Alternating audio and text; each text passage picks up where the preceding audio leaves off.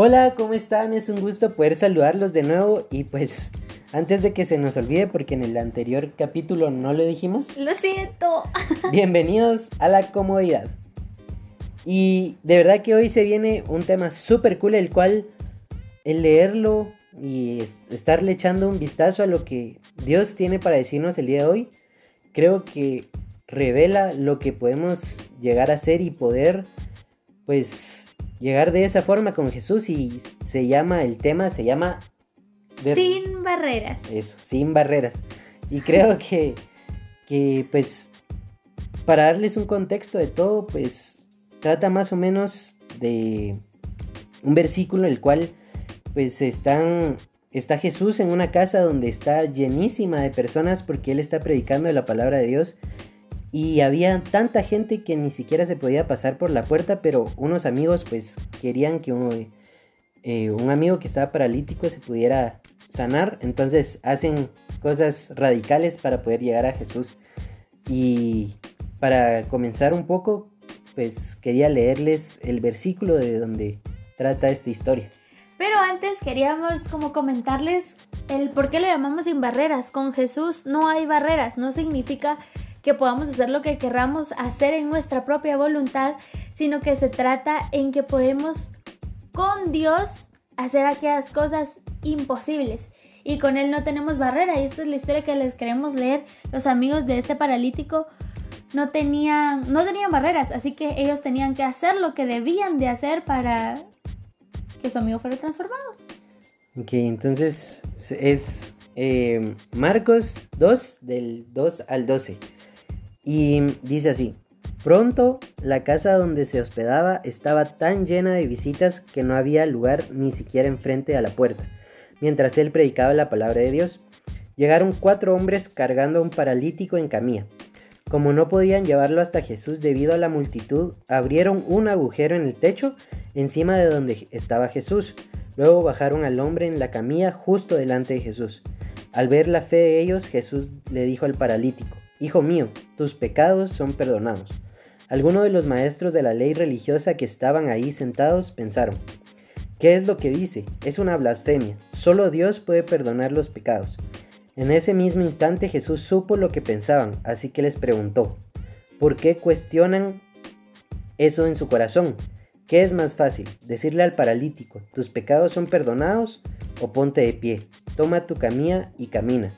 Así que les demostraré que el Hijo del Hombre tiene autoridad en la tierra para perdonar pecados. Entonces Jesús miró al paralítico y dijo, Ponte de pie, toma tu camilla y vete a casa. Y el hombre se levantó de un salto, tomó su camilla y salió caminando entre los espectadores que habían quedado atónitos.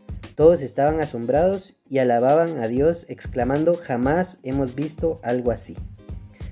Y esta historia me sorprende mucho porque al ver cómo los amigos del paralítico estaban ansiosos, desesperados y y con la fe hasta el techo de que si llevaban a su amigo enfrente de Jesús, él iba a sanarlos.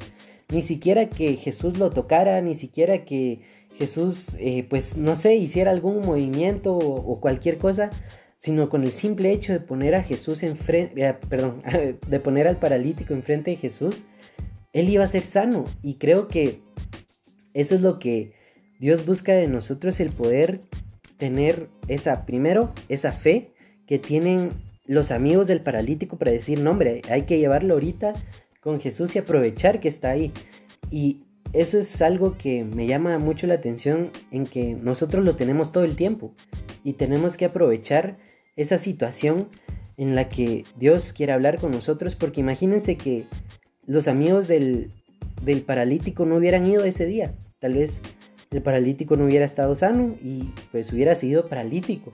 Entonces yo creo que el momento para actuar, el momento para decirle a Dios, necesito tu ayuda y poder ver los milagros, creo que es hoy, creo que es día a día, porque nosotros tenemos el, pues el, la dicha y el placer de que Dios está con nosotros y a la par de nosotros todo este tiempo. Y no sé, pues no sé qué pensás tú, a mí este capítulo pues me gustó un montón, no sé qué pensás. Va, a mí me encantó algo, pues como que primero me gustaría destacar que de la, la, actitud de los fariseos. Si se dan cuenta, Jesús lo primero que le dice al paralítico es, tus pecados son perdonados. Y los fariseos le dicen, ¿quién sos tú para, para decir eso si solo Dios puede hacerlo? Pero me encanta que Jesús primero sana de adentro hacia afuera. ¿Por qué? Porque él quería una una sanidad completa. Él quería verlo en la eternidad. ¿De qué servía que fuera sano por fuera? Porque obviamente iba a caminar si su corazón tal vez estaba averiado. Él necesitaba que, que, que fuera transformado completamente y tenía que hacer esta declaración y probablemente los fariseos no entendían y estaban tan cegados por la religiosidad, pero me encantó esto y también me encanta la actitud de los amigos. Probablemente no sabemos eh, qué insistencia tenía el paralítico o cuánto se quejaba diariamente por ser paralítico o lo mucho que limitaba a sus amigos por ser paralítico, pero sus amigos estaban comprometidos, sabían que valía la pena el que su amigo pudiera caminar y entonces fueron creativos. No hubo nada que impidiera que ellos rompieran el techo para llegar para llevar a su amigo hasta donde estaba Jesús y si se dan cuenta al inicio del capítulo o, o del pasaje habla que la casa estaba repleta. Ya se imaginan una casa que ya no cupiera más. Yo me acuerdo que antes fui a... Me acuerdo que una vez fui a la Explo cuando estaba chiquita y la Explo en estos meses se pone impasable. Se hace una cola en San Cristóbal. Imagínense que así estuviera la casa de Jesús o pues la casa de Pedro donde estaba Jesús estaba repleta. Ellos dice, el pasaje cuenta que ni siquiera por la entrada era accesible y tuvieron que romper el techo. Eso los hizo ser creativos para poder llevarlo hacia Jesús. Creo que eso es lo que me encanta porque ellos se esforzaron, vieron un desafío, no importó si era costoso o fuera un desastre porque iban a romper una casa, ellos solo necesitaban que estuviera frente a Jesús para ser sanado. Y de verdad que, complementando tal vez un poco de lo que tú decías, me impresiona el, el pedacito donde dice que el, hombre tiene autoridad para poder, para poder eh, perdonar pecados. Y de verdad que no nos damos cuenta del poder que Dios nos otorga. Y, y si nosotros accionáramos a, ese poder, creo que nuestra vida sería más fácil porque viviríamos con esa fe y con esa autoridad de que si nosotros confesamos y hablamos, así van a ser las cosas. Y, y no se va a tardar un día, un año, un, no sé, un montón de años para que las cosas que nosotros con autoridad digamos y con fe creamos vayan a suceder. Porque si se dan cuenta, eh, Jesús no le dijo al paralítico, eh, espérame hasta mañana y... Y platicamos. Y platicamos y ya vas a estar sano. O en una semana, tomate este tu atolito y vas a estar sano. Sino que en ese mismo instante Jesús le dijo, vete, levanta tu camilla y anda. Y creo que así es en nuestra vida y así nos, nos da la autoridad Jesús de decir, no, este problema no me va, no me va pues a poner mal, así que problema, te vas en este momento y ¡pum! Así es la, la autoridad que nosotros podemos llegar a tener. Por supuesto, siempre y cuando nosotros estemos en comunión con Dios, porque si, si nos preguntamos cómo es que Jesús hizo algo tan maravilloso y pues es un milagro de muchos que podemos leer, creo que es porque él siempre estaba en constante intimidad con Dios y él sabía lo que iba a pasar. Por eso él ya declaraba con fe y con seguridad de que eso ya estaba hecho, porque el Padre se lo había revelado. Yo creo que es lo que nosotros tenemos que hacer. Entrar en intimidad para poder saber los planes que Dios tiene para otras personas. Y no sé, que... Eh, y pues también quería agregar que viviendo en santidad, creo que ese va a ser un siguiente episodio o siguiente temporada, no sé, pero el vivir en santidad es sumamente importante, pero quería recordarles que a veces nos ponemos en una posición donde debemos de orar si ayudar a una persona. Y me encanta una frase que dice, si, el si orar para amar a alguien más es un impedimento, estamos teniendo una idea errónea del Evangelio y, o del mensaje de Jesús. Cuando para Jesús no había ningún limitante, él solo quería una vida para la eternidad y a veces necesitamos ver ese milagro en nuestra historia para saber que Jesús puede hacer una sanidad tanto interna como física y, y, pensar en una eternidad. Y con eso quería decirles que estamos llamados para ayudar a las personas, estamos llamados para esforzarnos en cuidar a las personas. Las personas no son un proyecto, las personas son amadas, las personas no solo es una tarea o requisito que cumplir para Jesús, las personas son necesarias para amar a Jesús y, y de verdad comentarles o decirles lo importante que es el cuidar a las personas que están a nuestro alrededor. Con Diego ahora estamos liderando un City Group.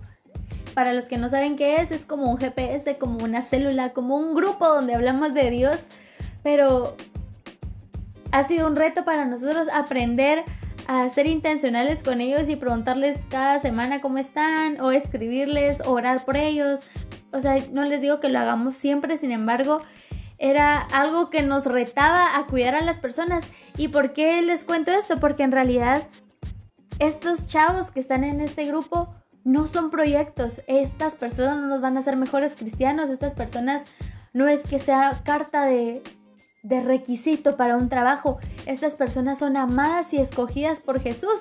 Entonces nuestro deber y nuestra tarea como seguidores de Jesús, como apasionados por aprender de Jesús y tener una relación con Él, nos toca cuidar a las personas y ser intencionales como fueron estos amigos con el paralítico. A ellos no hubo nada que, que, que impidiera que ellos, que él conociera a Jesús y que fuera sanado. Ellos solo necesitaban que su amigo fuera transformado y tenían que hacer algo radical para que él llegara con Jesús. Sí, yo creo que me gusta, me gusta mucho lo que decís porque yo creo que al, al ver o pensar en cuidar personas, pensamos que puede llegar a ser como, ay, tengo que darle esto, tengo que, pues, más en un ámbito material. Pero si nos damos cuenta en, este pasaje, en este versículo que pues pudimos leer, que Dios lo primero que le dice, tus pecados son perdonados y habla al espíritu, al interior de nosotros. Y es lo que nosotros, pues personalmente, tenemos que hacer con nosotros mismos y tal vez con otras personas que podamos ayudar, el poder trabajar con ese espíritu que tal vez está lastimado, está pues resentido de algo, para que en verdad el verdadero pues yo de cada uno pueda salir a luz y pueda, y pueda como que reflejar todo lo que Dios hizo internamente. Porque tal vez si, si Jesús lo hubiera sanado antes, tal vez el paralítico tenía odio, tenía, no sé, rencor, tenía orgullo y no hubiera reconocido la gloria de Dios.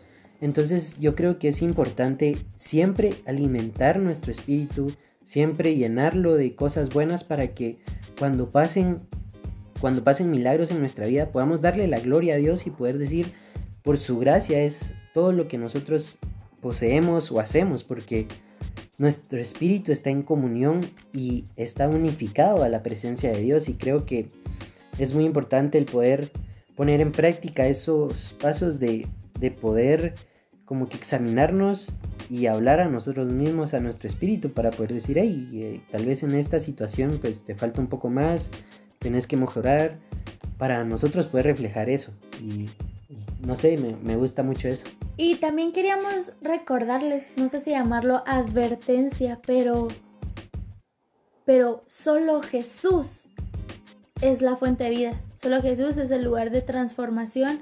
Solo Jesús es el parteaguas a algo mejor para alguien. Los paralíticos, por más que quisieran ayudar a su amigo en recuperación, fisioterapia, ayudarlo a, a empujar su silla de ruedas, no sé.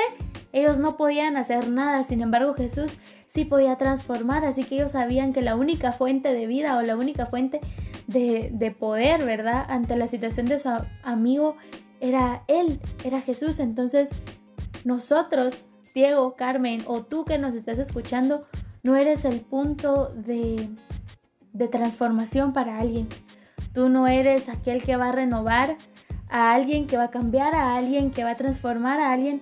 tú puedes direccionarlo, tú puedes llevarlo a Jesús, tú puedes eh, indicarle cuáles son los pasos a Jesús, porque únicamente Él puede hacer una transformación y, y a veces quisiéramos hacerlo todo y a veces nos esforzamos de más por tratar de, de, cambiar a alguien cuando nuestro deber es solo llevarlo a Jesús. Y creo que eso sí es una gran tarea, así que de verdad invitarlos a que encuentren su punto de, de referencia como Jesús. Que Jesús es la única fuente de vida, su única fuente de transformación, su única eh, lugar seguro ante cualquier situación, porque solo Él puede transformar corazones de aquellos a quienes amamos, pensando en que las personas pueden llegar a enamorarse tanto de Jesús como nosotros nos hemos enamorado de Jesús. Y, yo creo que, que es perfecto lo que Carmen está diciendo, porque en verdad cuando reconocemos, pues lo veo más un reconocimiento que una advertencia. Muy bien, eso me gusta. Como reconocer la autoridad y el poder de Dios, creo que Él nos confía más cosas que para que nosotros podamos hacer, porque Él sabe que nuestro corazón no va a estar lleno de orgullo, porque nosotros mismos lo estamos haciendo con nuestras propias fuerzas, sino que siempre le vamos a dar la gloria a Él. Por, por, lo tanto, Él nos va a confiar más cosas y aún más increíbles, porque en su palabra está escrito que nosotros haremos proezas aún más grandes de las que Él pudo haber hecho. Yo creo que media vez nosotros tengamos un corazón humilde y humillado ante Él, creo que Él nos da más responsabilidad, porque Él le demostramos que puede confiar en nosotros, de que no es por nuestras fuerzas, sino que es totalmente por las fuerzas de Él, porque como humanos, pues somos un desastre a veces y, y, y somos lo que somos porque Dios quiere. Y esta semana escuchaba una, una, una frase que en verdad me cambió la vida porque decía, estás vivo ahora, en este momento, en este minuto, porque Dios quiere. Sino, porque si no, no estuviéramos aquí, simplemente en verdad, cuando comprendemos y dimensionamos el poder de Dios, nos damos cuenta que ahorita podemos estar hablando y en un ratito ya no.